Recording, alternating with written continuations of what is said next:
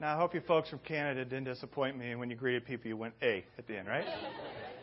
my daughter, my 11 year old daughter, asked me last night, she goes, Hey, uh, there's these people, where are they from? I said, They're from Canada. And she says, Do they talk a different language? I said, Well, maybe. Yeah, you can say that.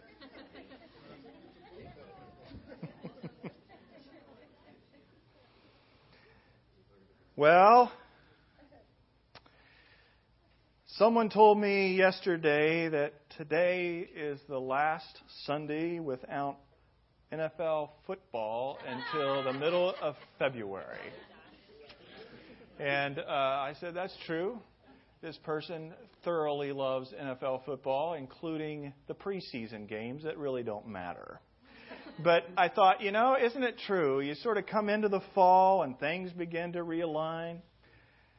Back to school, whether it's college, new student orientation, or getting back on your local middle school, high school, or elementary campuses and figuring out who your teacher is going to be and everything that needs to happen. You do your back to school shopping, and my goodness, that gets to be expensive. I don't understand why you can't use the same backpack from one year to the next sometimes. But uh, it's not cool anymore, is that right? Everybody knew it. They had to have a new backpack. Huh? But uh, there's a lot of realignment that goes on in August. As a pastor, I used to wait until the other side of Labor Day in order to get people back focused in church. It's like, well, let them get acclimated to school, let them get acclimated to, you know, uh, recovering from their vacations or whatever it is, and then we'll ramp up and gear it up, hit it, hit it hard as a church in September. Then I started to realize that that does not really work because there's the tendency to get engaged in all other kinds of things and let them sort of establish the priority in your life. And why is it that we always see church as getting trumped, as I say, in our priorities? And so I have consistently tried in the last number of years to gather us together, even though I know there's still comings and goings of people uh, I, I learned this last year, so you folks that are new here this morning, I've only been uh, Southern California now for two years. Actually, came two years ago September, and I realized Southern California people continue to take vacations all the way into like the end of September sometimes. So I'm like, okay, then that just doesn't work to wait until after Labor Day. Let's grab a hold, let's get focused, let's get in the game, and let's do maybe sort of our own challenge as it relates to an orientation. And so today is sort of a back to church orientation day. All right? And part of me wants to just sort of put you into um, uh, a boot camp or a training camp mode. But I think it's helpful for us to get our head back in the game and say, okay, what is it that God's really calling us as a body to be a part of? And what He's calling us to be a part of is His kingdom work. The word kingdom relates to king and the idea of a kingdom is not territory, it has to do with the reign of a king. Wherever that reign is, there his kingdom is, and that kingdom begins by him being the king, the leader of our life. So the terminology, the kingdom of God, can be sort of confusing. Where's it at? What's going on? Is that when you know uh, we pass away and or Jesus comes back and that's the kingdom? No, the kingdom of God is wherever the reign of God is at. And so we need to get our heads back in the game because we are called as a local body, as all local bodies are here and around the world that meet in the name of Jesus Christ, to be a part of the kingdom of God. And so, one of our phrases that we sort of use here at the Awakening as to what we're doing is that we want to be, see people become fully alive in Christ and to His mission. And so, it, during our little back to church orientation day today, and we're going to have some family talk time that's just straight on in a little bit. Um, I want us to look at the threshold values for marking success. The threshold values for marking success. I don't know if you're familiar with the phrase threshold values. It's not really a, a common phrase. If you're sort of in the scientific world, maybe you pick up on it. But uh, threshold values, you got to understand what the word threshold is. And you may think you understand what the word threshold is. I'm going to carry my bride across the threshold or whatever. You know, where does that come from, the word threshold? Well, actually, the word uh, originated many, many years ago when they uh, had homes, and in their homes, before they had wood floors and even carpet floors. They had slate floors, and slate floors were very slippery. And so what they did, they went and they got some hay out of the barn, and uh, another word for hay then was the word thrash.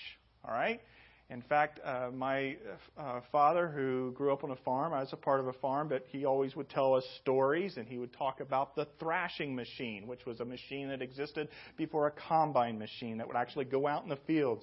They would go out and gather the crop, the wheat, and then they would take it to a machine called a thrashing machine. And at the end of the thrashing machine, you'd have your grain and you'd have your thrash. All right? So it's hay. And so what they would do is they would take the thrash and they would sort of just sprinkle it around on the slippery floor. And at the doorway, they would put a little bit of a barrier so the thrash wouldn't get kicked down or trampled onto it as it walked in. And so the threshold, the threshold was a way of retaining, all right, the value of the thrash so that the floors wouldn't be slippery. How many of you knew that? I did not know that. That's, you're smart people. That's really good. So a threshold has to do with value and being able to retain value. And so then when you start to, to hear the term threshold values, it means that there's a certain value, there's a certain level of which something needs to be operated at or contained within for it to be successful. And so I just want to come back and sort of reflect on some threshold values. Now, this word of threshold values has um, been very important to me in the last, uh, I would say, probably, well, it goes back 10 years, I guess. I was in a church conference back in Indiana with a lot of other pastors and uh, from Christian Missionary Alliance churches, of which we're a part. And they had a guy come and speak, and his name was Dwight Smith. This guy actually used to be a big time uh, preacher, led a big church here in Southern California, I believe it was, and he took it from nothing to a lot, and then went to another church, took it from nothing to be a lot. And um, I was listening to this guy, and this guy started talking about how God convicted him. Is what church about just getting a bigger and bigger gathering of people to hear my golden tongue? Is that what church is about?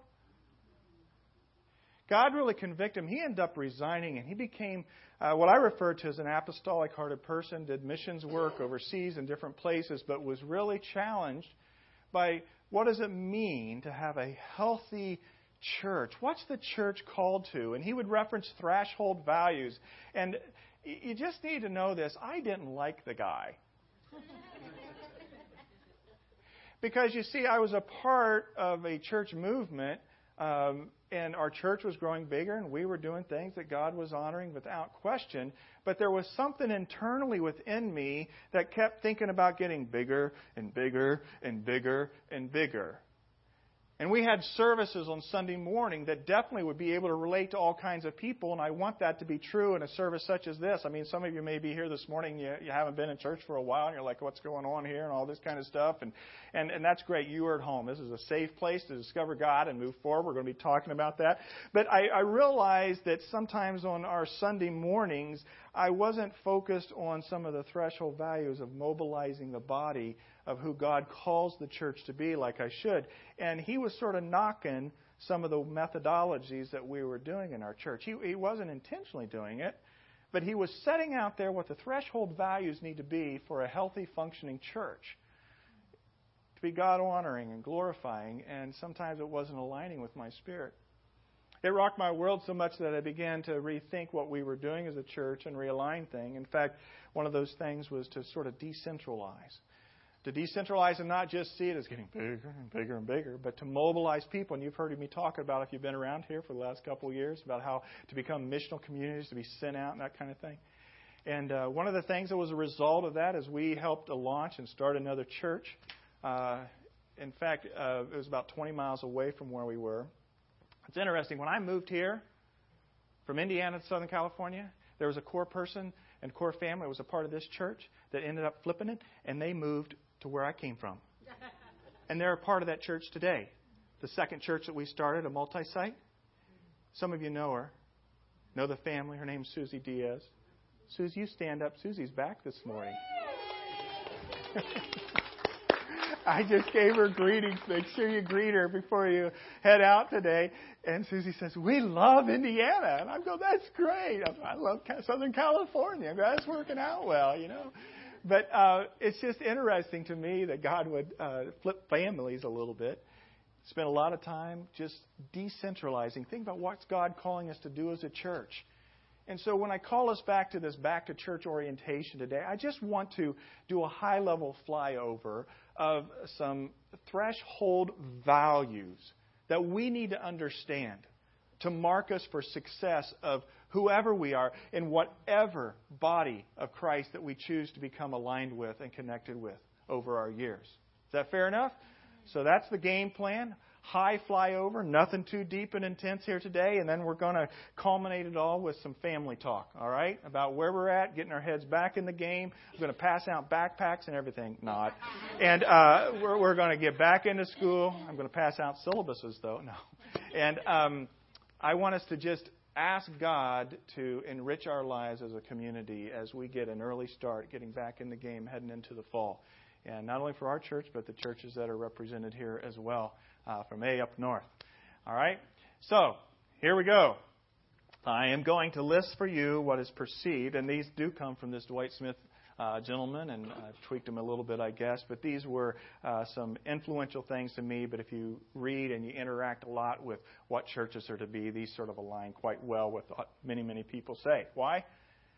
Because it comes out of the Bible. It's the book of God, what He intended for the church to be. The first is this embrace our intimacy with God. And you heard me talk about this last week the whole spiritual formation of being able to grow closer to God through an intimate relationship with Him.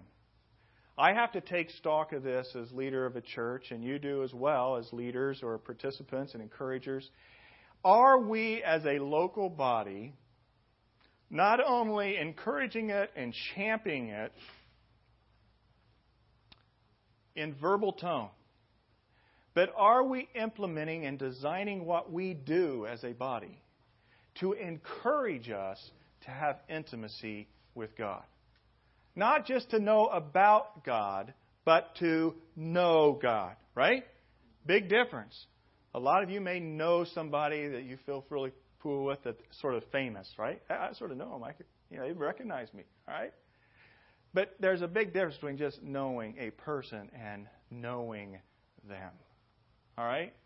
And intimacy is a challenging word, especially for us men sometimes when it reflects on our understanding of our relationship with God.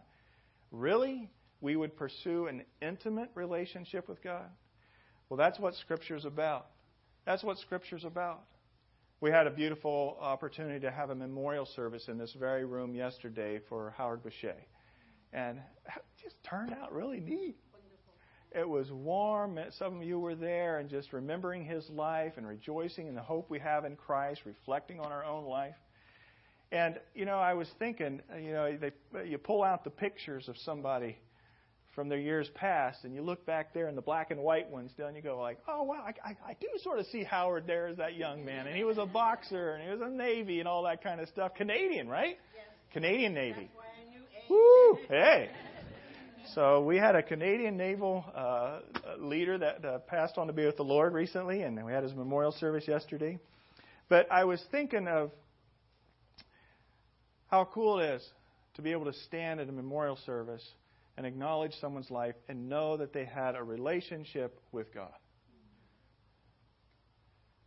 And you don't have to sit and quander, well, what's next or what happens from here on the other side. But to know. And we need to make sure that the threshold value of embracing our intimacy with God and knowing God is front and center. And are we, as I challenged you last week, are you changing from one season of the calendar year to the next, do you know God better now than you did when school let out? When we crossed the line of faith? And that's not for anybody to judge necessarily, but the question is, you know, is Christ being formed in you? As the Apostle Paul stated. Until Christ, I labor, I felt sort of bad last week. I went home every now and then. You you know how you say something in a conversation. You go, I shouldn't have said that. I don't know. And, and I went home last week and I thought, I looked at those people Sunday morning and I said, I'm perplexed by some of you. if you were here last week, it's like I'm like I didn't mean to beat you up, and I had no one in mind, other than I just know my own life. And you know, the Apostle Paul was perplexed with people in his day not being formed into the likeness of Christ, not having an intimate relationship with Christ, and he just says, "What are you doing?" And so, also, it's appropriate for us to ask one another, What are you doing? What are you doing? Are you growing in your intimacy with Christ? So you can take all of last week's talk and put it into value number one, all right? That we as a church need to be exhorting one another, encouraging one another, especially individuals that maybe have never had the opportunity before even to know God in true beyond just the generic name of God or the generic name of Jesus Christ, but they would have the opportunity to know them in a relationship. All right? The individuals that shared yesterday at the memorial service, they'd stand up here we had an open mic time after the family, and they would share some words about Howard because why? They knew Howard. Do you know Jesus? Could you give a testimony of Jesus, of what he's doing in your life? And if not, then welcome on in to discover what that might be like to have an intimate relationship with God. Because, friends, this is just rock bottom truth. You know this. If you study the scriptures, nobody can approach a holy God. Not because he's mean and vengeful, he's just wholly other. You know, we don't have this tiering of, you know, here's the lower created order, and then you work up through your animals, and then you have mankind, and, and then, you know, you have the angels and the cherubim, and then you got God. No, friends, God is totally other. He has created all things. And so He is a holy, just, incredible God, and there would be no way to know God except through Jesus Christ. John says, No man has seen God at any time. The only begotten God who is in the bosom of the Father, He has explained Him. Moses wanted to see God, and God said, Nope, you can't take it. You put yourself in the cleft of that rock, and I'll show you my hindquarters, is what it says, because you can't approach God. So God is great and awesome and incredible, and His presence, like we talked about two weeks ago out of Psalm 139, His presence is everywhere. But we know God and have intimacy with God through a relationship with Jesus Christ. That's what this church is about. That's what you, as a part of this church, are about. And not only telling people but showing people with our life, being able to encourage people, spend time with people. When you go and you serve people to be able to build homes, you're being the hands and feet, truly, of Jesus Christ. Greater works than these will you do. When I go to the Father, He sends His Spirit to embody within you, and you become the presence of God to those people. All right? So that's threshold value number one, and we challenge and encourage to embrace our intimacy with God. I put four bullet points underneath there. I'm not an alliterated person normally, but uh, I'm going to use all E's on my five thresholds today. But um, these five things I want to encourage you in building intimacy with God. We reflected in part on them last week. And the first is that you need to spend time in this book, Scripture. There needs to be Scripture in your life, God speaking to you. There needs to be times of silence with all the noise going on, where you spend time with Him. There needs to be solitude where you're away from all the, uh, the crazy busyness of life. All right? And there needs to be a heart that's willing to surrender when the Lord instructs and encourages. And you walk down those paths and many other spiritual disciplines in your life, and you become formed into the likeness of Christ. You do those things which Christ Himself did in order to stay in relationship with His Father. All right? So embrace our intimacy with God. The second threshold value is this to extend our grace story. To extend our grace story. Now, if you open your scriptures and you turn um, to them, and I, I don't have scriptures up here today on the slides, but if you were to turn in your scriptures to uh, Corinthians, you would find um, that there is um, a description I'm sorry. I had you flipped to the wrong place. Ephesians um, chapter 3. Paul the preacher to the Gentiles. He says this, and this is Paul telling in part his grace story. For this reason, I, Paul, the prisoner of Christ Jesus, for the sake of you Gentiles, surely you have heard about the administration of God's grace that was given to me for you. That is the mystery made known to me by the revelation, as I have already written briefly. In reading this, then, you will be able to understand my insight into the mystery of Christ which was not made known to men in other generations, that is now being revealed by the Spirit to God's holy apostles and prophets.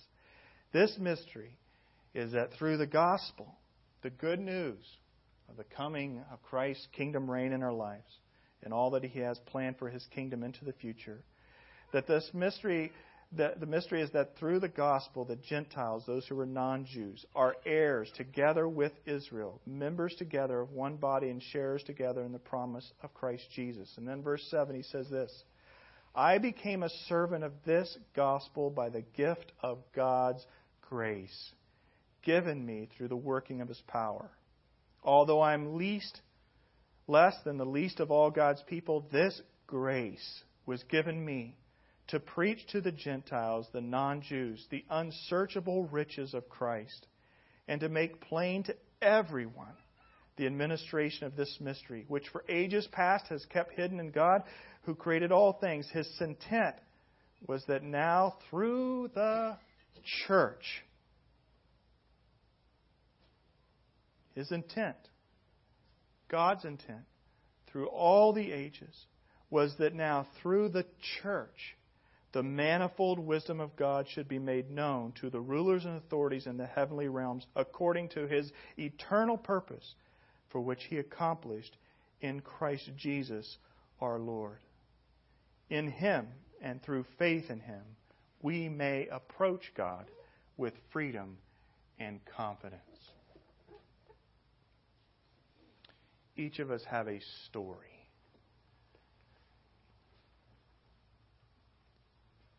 Howard's story yesterday began in 1931, right? That's when he was born. And his eulogy described his story. But a part of his story was the grace of God working in his life. Everyone here has a story. It's only your story. And it may be a story about how you moved here and there, you studied this or that, you accomplished this or that. Right? But in the middle of that story, there's a story of God's grace. Even if you're an atheist today, there's a story of God's grace because your heart was beating this morning when you got up and came here.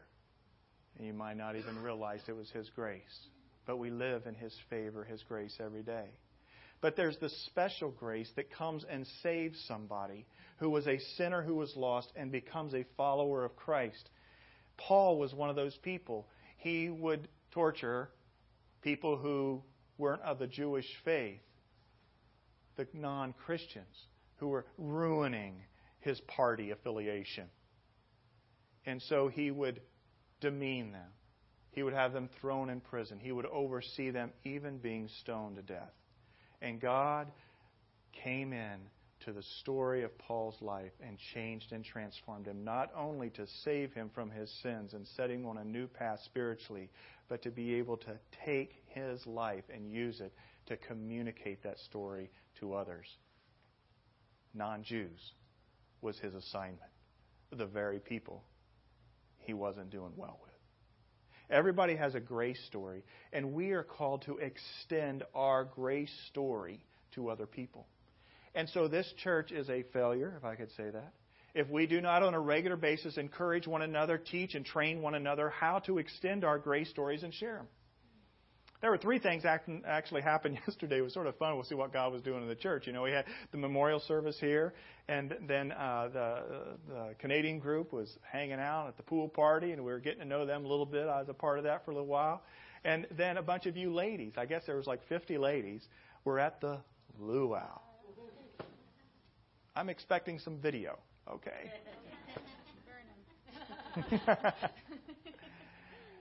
but at the luau, I understand uh, that Janelle, you shared your story. And my wife came home and she said, Janelle shared her story today at the luau. And she did very well as a communicator in sharing her story. One of these days, maybe we can share your story with the larger body here, but your story is a story of God's grace, is it not? And some of your passion in his life now is to take that story of God's grace in your life and extend it to others. Good for you. Good for Julie and the leadership to be able to say, let's let somebody extend their grace story today. You never know who it touches and impacts. So we as a church, as we get our head back in the game, a threshold value for us is that we are encouraging and training and equipping and giving opportunities one for another and praying for one another to extend their stories out to people who need to have God as a part of their story. So we embrace our intimacy with God. We extend our grace story. And third is we engage our spiritual gifts. We engage our spiritual gifts.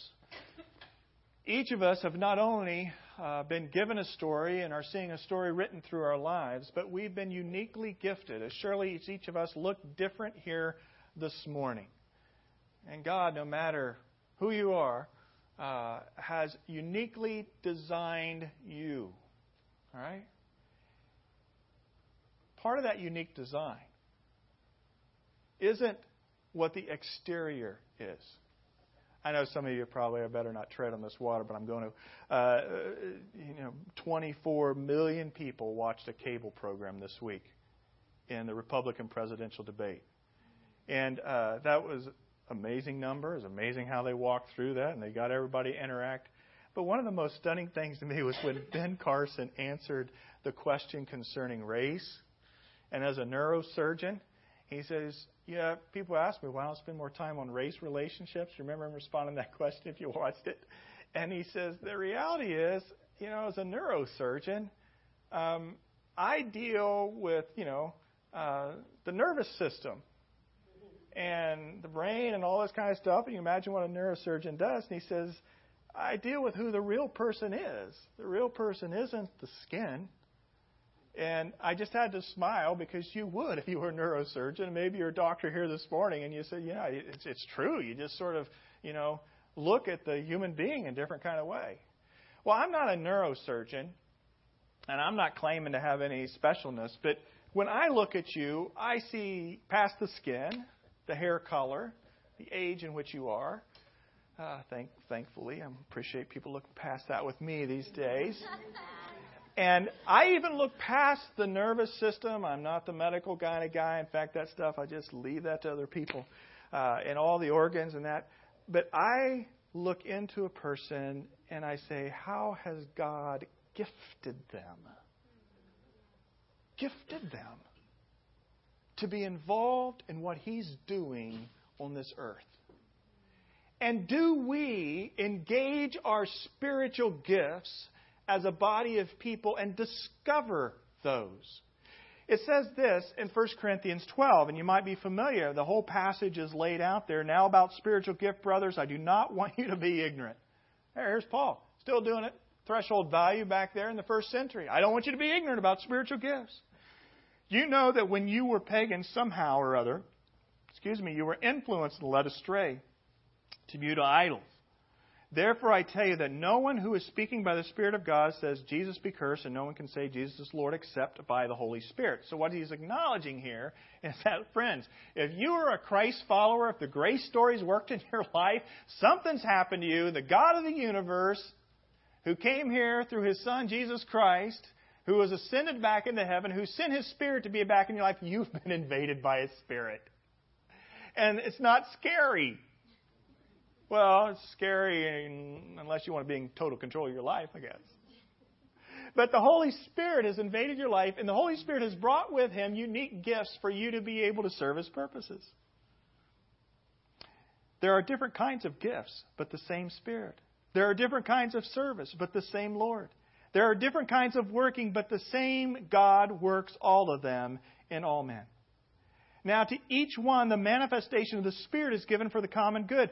To one, there is given through the Spirit the message of wisdom. To another, the message of knowledge by means of the same Spirit. To another, faith by that same Spirit. To other, gifts of healing by that one Spirit. To another, miraculous powers. To another, prophecy. To another, distinguishing between spirits. To another, speaking in different kinds of tongues. Still to another, interpretation of tongues. All these are the work of one and the same Spirit, and He gives them to each one just as He determines. Have you engaged the gifts given to you by the invasion of the Holy Spirit in your life? And we need to be helping one another not only discover them. I've been through a lot of gift inventories. I want this church to be one who not only discovers, oh, I think that might be my gift, but one who sees them exercise and practice together in a beautiful orchestration, a harmony, a blended uh, a symphony of music where we see the different instruments that God's placed within our body coming together to serve the kingdom purposes of God. So we as a church, a threshold value for us is that we would challenge and encourage and engage, obediently take up what, you know, maybe we don't know for sure what the gift, hey, I maybe not, but engage in service to God. How did you open your gifts at Christmas? How do you open them now? I remember once I heard about somebody who they pass out all the gifts to each kid, and then they just say, Go. That's not how we did it. I thought, that is uh, that's sacrilegious, I thought. you hand down a gift, and that person opens the gift. And then the next person opens the gift, and the next person gets. And then you have all the rest of the gifts under the tree, and somebody is the little elf, and they sort of pass out the gifts, right? That's how our family did it. And so you may have discovered, hey, I got this really cool toy, you know, something I always wanted. But you know, you got a couple more coming. You haven't unwrapped those gifts yet? Friends, that's what it's like in discovering the gifts that God's given you. Some of you don't know what the gifts are still underneath your Christmas tree. But the Holy Spirit, when He came in your life, He brought all the gifts. And some people, they may have a gift and say, oh, thanks, good. I'll see you guys later. And You go, wait, wait a second. There's a whole bunch of other gifts here God's given you to use. Don't you want to open those gifts? I think it's an area that we probably need to do better on as a church in helping you engage and explore and understand your gifts. So that's threshold value number three that needs to be operating within a church as we head back to church. Number four is to experience Christ like relationships every one of these, right? We could do a whole series on. For this, I take you to not the gifts of the Spirit, but the fruit of the Spirit. The fruit of the Spirit is in Galatians 5, and here the Apostle Paul says this in verse 22 But the fruit of the Spirit, who's the Spirit? The Holy Spirit, the one that came and invaded you, is love, joy, peace, patience, kindness, goodness, faithfulness, gentleness, and self control. Against such things there are no law. All those love, joy, peace, goodness, kindness, gentleness, patience. There's something unique about all those fruits of the Spirit, the one Spirit. You really can't see those fruits unless you're in relationship one with another. They're relational fruits sort of hard to practice those in solitary confinement. Right? We need to encourage one another in our body to experience Christ like relationships by seeing the fruit of the Spirit operate in our lives, one to another, and to those who are outside our community of current friendships. And how do we do that? Because we grow in our intimacy with God as we grow in our intimacy with God, as we allow Him to continue to write His grace story in our lives, and we seek to use uh, the gifts that He's given us, we engage with others by allowing His Spirit to overflow with us. It's the Spirit who carries those gifts. I was like, hey, could I, you know, can I go to Costco or maybe a Walmart and pick some of those off the shelf? Nope, you can't. The deep riches of those fruits we just listed can only come from the vendor and the vendor is the Holy Spirit. So as you walk more closely with the Holy Spirit, allowing Him to, I mean, to yield to Him on a daily basis in the heat of the moment when you want to spew back some words that probably aren't good to be spewing back, right? Whatever it may be. You're saying, okay, no, I'm going to yield not to my sinful nature, which is what Galatians is all about right there when he's talking about, I'm going to yield not to my sinful nature, I'm going to yield to the Spirit that dwells within me and allow those gifts to operate through me. And it's not easy. It's a work all the way until the day that we pass on to be with the Lord. But in that, we have to cultivate rigidly, sometimes systematically, definitely, hopefully, enthusiastically cultivate Christ like relationships one with another, beginning in our marriage, our family, our extended family, our mutual friends, our neighbors, our coworkers, our enemies. And we need to challenge one another because I tell you what, there is no one in this room that can improve somewhere on that one. Trust me, I have a relationship with you. I was teasing. and you have a relationship with me. That'll be my perplexed regret when I go home today, I'm sure. The last threshold value for a successful back to church orientation is this. Number five, expand our kingdom influence. Let me put up these bullet points. I stayed with S's here for you so you could remember them, right? Seeking, serving, sharing, and supporting. The kingdom of God, the king who dwells within us, the king who will come and reign and establish his physical reign on this earth with a new heaven and new earth someday, he desires for his kingdom to be expanded into all parts of the world and what is our participation in the influence of that. It's at this time um, that I want to invite my wife to come up. We're going to have a little bit of family talk. The idea of seeking is that we would actively seek where we can influence, taking our gifts through the fruit of the Spirit, and be able to exercise um, God's will. And uh, you have to aggressively seek. And maybe somebody you need to influence, and maybe an area of service you can be a part of. And um, from the seeking, then, is the whole idea that we would um, begin sharing who we are, that we would serve one another. And uh, ultimately, embedded in that, and we'll go into it, is a deep aligning our lives, even our financial world, so that we can support the expansion of God's kingdom around the world. What I'd like to do is I'd like to take some moments, and this isn't the, uh, okay, this is the uh, recruiting talk. I hope you understand it that way, that it's not that. But a burden resides upon us as um, husband and wife. We've been in ministry how many years, hon? Long time since we got married. One of the reasons I married my wife and she married me was not only because of a mutual love we had for one another and a mutual love we had for Jesus uh, we loved serving Jesus.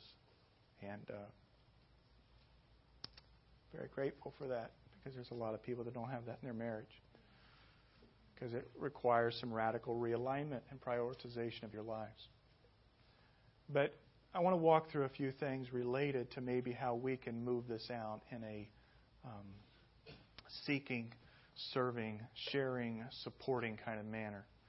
Um, when you came in this morning, uh, you were given this card, and I hit this last week, and I just want to come back to it. As we head into the fall and we realign what we're doing, some of the syllabus that's before you is we are moving to a Wednesday night opportunity for not uh, only adults but also with children that we're going to be talking about. My wife is uh, children's director here at the church. And we are uh, encouraging you to consider being a part of Rooted as an adult. And uh, shared on this last week.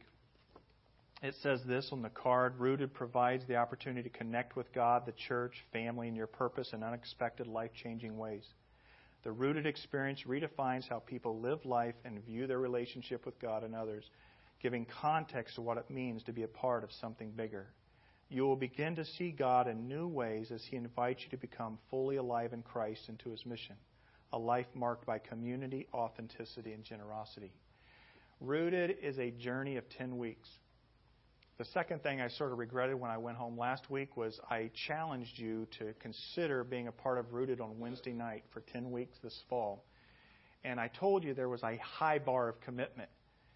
And what I felt bad about in part was I wanted to make sure you know that there's a commitment to be a part of Rooted. And, and if you can't make that commitment, or whether because you really can't align your life that way, or it's not the season you're to do it, or, or maybe you're, you're just distracted with other things, um, uh, then that, that's, that's all okay, I guess. But I, I really want you to prayerfully consider going on this journey because this experience um, has to do with your intimacy with God. It has to do with embracing your grace story. It has to do with, you know, experiencing what your spiritual gifts are and walking into Christ like relationships more. It takes those things and puts it front and center. It is an opportunity for you to be formed into the likeness of Christ. Live your lives in Jesus Christ, rooted and built up in Christ, rooted and established in His love. So I want you to consider being a part of Rooted. You can sign up on this card. You can turn it in when we receive the offerings, give it the welcome desk, or you can go online. It's now online, and you can go to our website and register. So all that I said last week, if you weren't here, um, it's sort of on this card, embracing you, encouraging you to consider devoting time this fall. All right? And it describes something what to expect on there. And if the little fee is a problem, you come let me know because I don't want it to be a problem. But on Wednesday nights, we're not only going to have Rooted, we are also going to have something called Kids Company. And my wife is now going to share with you about Kids Company. But before she does that, there's this video clip that she showed me this week. That I said, "Huh, I just got to show that before you start talking about Kids Company. It'll be familiar to some of you. Some of you have maybe seen it. It comes from America's Got Talent. Is that the show?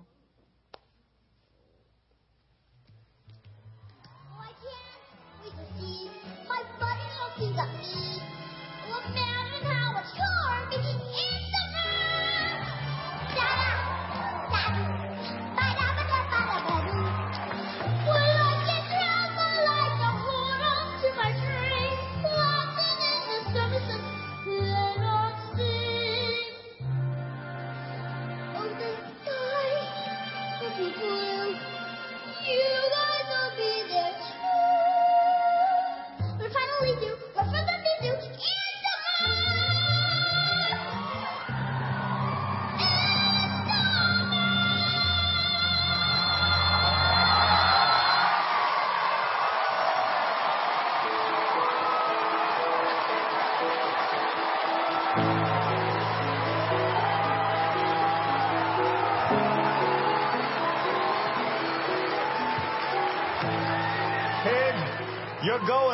places. I'm telling you. Wow. You know, when I was uh, a little boy, not much older than you, if you can imagine that. Heavenly, I used to watch uh, Shirley Temple Yeah. in movies on TV. I TV. watched that. You watch that too? Yep. Did you know, I think Shirley Temple is living somewhere inside of you. Is that possible? Because Well, not Shirley Temple, Jesus.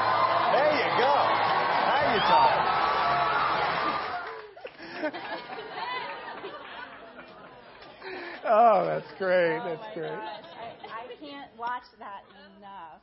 Do I have a microphone that works? That's the dead one. Sorry.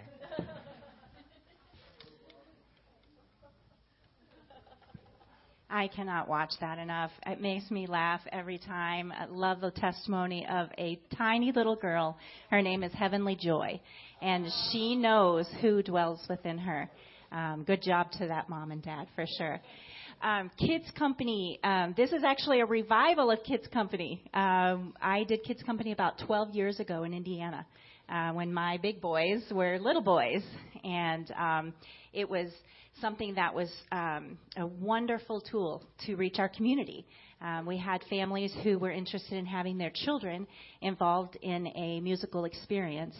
Um, and uh, they would come from the community. We would hold auditions for special parts, and many of the parts were given to children who were in the community, and we loved it. Um, it was a wonderful kind of back door into the church, and um, and what we do during Kids Company is um, we have uh, musical practice on Wednesday nights um, from beginning September 9th. Um, and uh, it's for 12 weeks. And then on December 5th and 6th, we'll be doing our performances. Um, and uh, it's a great Christmas musical time. On Wednesday nights, we also will have. Um, not just rehearsing for the musical, but we have some small group time. And that small group time is um, great for spiritual um, enrichment for our children, um, especially those kids who are from the community who maybe don't have that in their lives. It's really, truly a wonderful opportunity. So um, we invite you to be a part of that um, for your families. I am trying to recruit help outside of the church. Um, so if you know of a teenager or a young adult who would be um, would like to volunteer their time um, this fall, um, it's great for community service for some of the, the teenagers that need that for high school. Um, and uh, we are we're, we're just really excited about this coming. Sarah Baker actually is partnering with me. Uh, yay, Sarah! and uh, it's going to be it truly is going to be a great time. So. Um, we're hoping Tuesday the registration form will be online um, on our website. And um, one experience that I had during um, Vacation Bible School this year is that lots of community people um, signed up right away, but our church people waited to sign up. You don't want to miss out on the opportunity. Um, and this is for children kindergarten through eighth grade. Um, I've never extended it to uh, middle school children before. Um, but this is a great opportunity for the middle school kids to be an example for the younger children in the choir. So we're really excited about that coming up here pretty soon. I'm really excited about it because I've watched my wife operate in her zone before with this. Her heart for worship, her heart for kids, her heart for music, and her heart for Jesus come together. And I would encourage you to uh, definitely have your kids involved in it. I know sometimes our kids are like, that's the last thing I want to do, Dad, is be part of something like that. It's more than just the musical production and the building of friends is all part of that too. And uh, you know, if there's a passionate burden on somebody's heart here, like there um, was um, with Sarah Baker, to, to help and support you, Yeah. please come talk. Right? Absolutely. We are in need of a dance instructor and um, someone to work with the cast, um, so a drama instructor as well. Um, love to use young adults for that. So um, if you know of anyone, please um, get them in contact with me very quickly. because it's all starting, and the, and the introductory meeting on September 9th is huge. Uh, we'll be getting promotional out on this and some school systems, hopefully, as well as some direct marketing through Facebook and other kinds of things. We really want to see this used as an outreach opportunity. And uh, as we begin to minister into children's lives, God can reach the whole family and the whole home, and then reach neighbors and other things. So it's us extending uh, and the, influence of the kingdom of God. And we're partnering this with the Rooted um, Discipleship um, experience as well. Um, uh, Kids Company will be from 6:30 to 8, um, with child care provided to 8:15 for those that are involved in Rooted. Okay, cool. It's almost like I want to turn it into an open meeting and interact, but then we won't get out of here. And so maybe I know got some dinner plans. All right, uh, Melissa has uh, taken on the reins uh, from Julie Cox, who faithfully led our children's ministry until her and Joe launched a new ministry, uh, Enduring Treasure, that they're running. And you've had those reins now for six, seven Eight. months. Oh, eight months. Months. Oh, that's not that. And uh, my this great, is my eighth month. there you go. So my gracious wife stepping into that to help lead us in children's ministry has been huge. But uh, we're getting realigned here for the fall in the backpack world uh, for our Sunday morning experience too. Can you just do a, a high fly over here with a few of these slides to just inform us all again how the children's ministry plays its way out that runs simultaneously at the time that you're here in the other building next door? Um, absolutely. I need the next slide, if I could, please. Oh, Oh, that's, right. that's our. I, I didn't reveal the name of the musical. The musical is Mystery of the Manger. Um, it's the gospel truth. Um, so that's about Kids Company. So, next slide, please. It's got some apologetics in it. That's what I like. It does. It does. I can't read off of the back wall, so I'm going to have to read over here. okay, so True Blessings um, is um, for children ages two and a half through pre kindergarten. And um, it teaches children that God made them, that God loves them, and God is with them. And um, we have a wonderful volunteer, Shannon Hardy, um, who um, gets the curriculum together for this group. Um, she's in need of a bin filler um, throughout the week. So it's a weekday thing. You don't have to work with the um, children if that's not something that you, you want to do. But we need bin fillers um, so that we can get all of the supplies ready for um, the teachers on Sunday mornings. Um, And and that True Blessings is actually for the infants through to. um, actually, uh, nursery is separate. In nursery, Okay. we are just caregiving Okay. and doing um, wonderful job with that. We so if do you need to get your baby fix. Yes, if you need a, a baby fix, there's actually one opening for that, and then um, we wouldn't um, turn anyone away because we often need subs, subs for there as well. Um, so True Blessings is for children two and a half through pre-kindergarten. And then we have True Wonder, and that is for our kindergarten and first graders. And um, they, uh, True Wonder piques the natural curiosity of preschool and kindergarten age children and invites them to experience the wonder of who God is.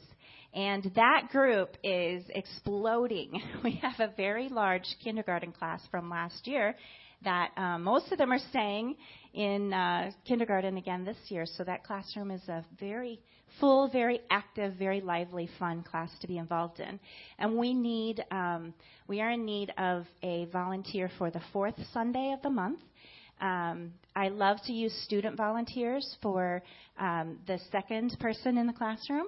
So if you are a student and are interested in that, please contact me. You can come talk to me directly, or you can email me at melissa at theawakeningchurch.tv. Um, but we are in, in need immediately for that. For that. Um, I've been kind of moving people around to get that accomplished. Um, next, we have um, True Story, and this is for our elementary age children, grades um, 2 through 5. And True Story reveals God's incredible plan to elementary age children and invites them to be a part of it.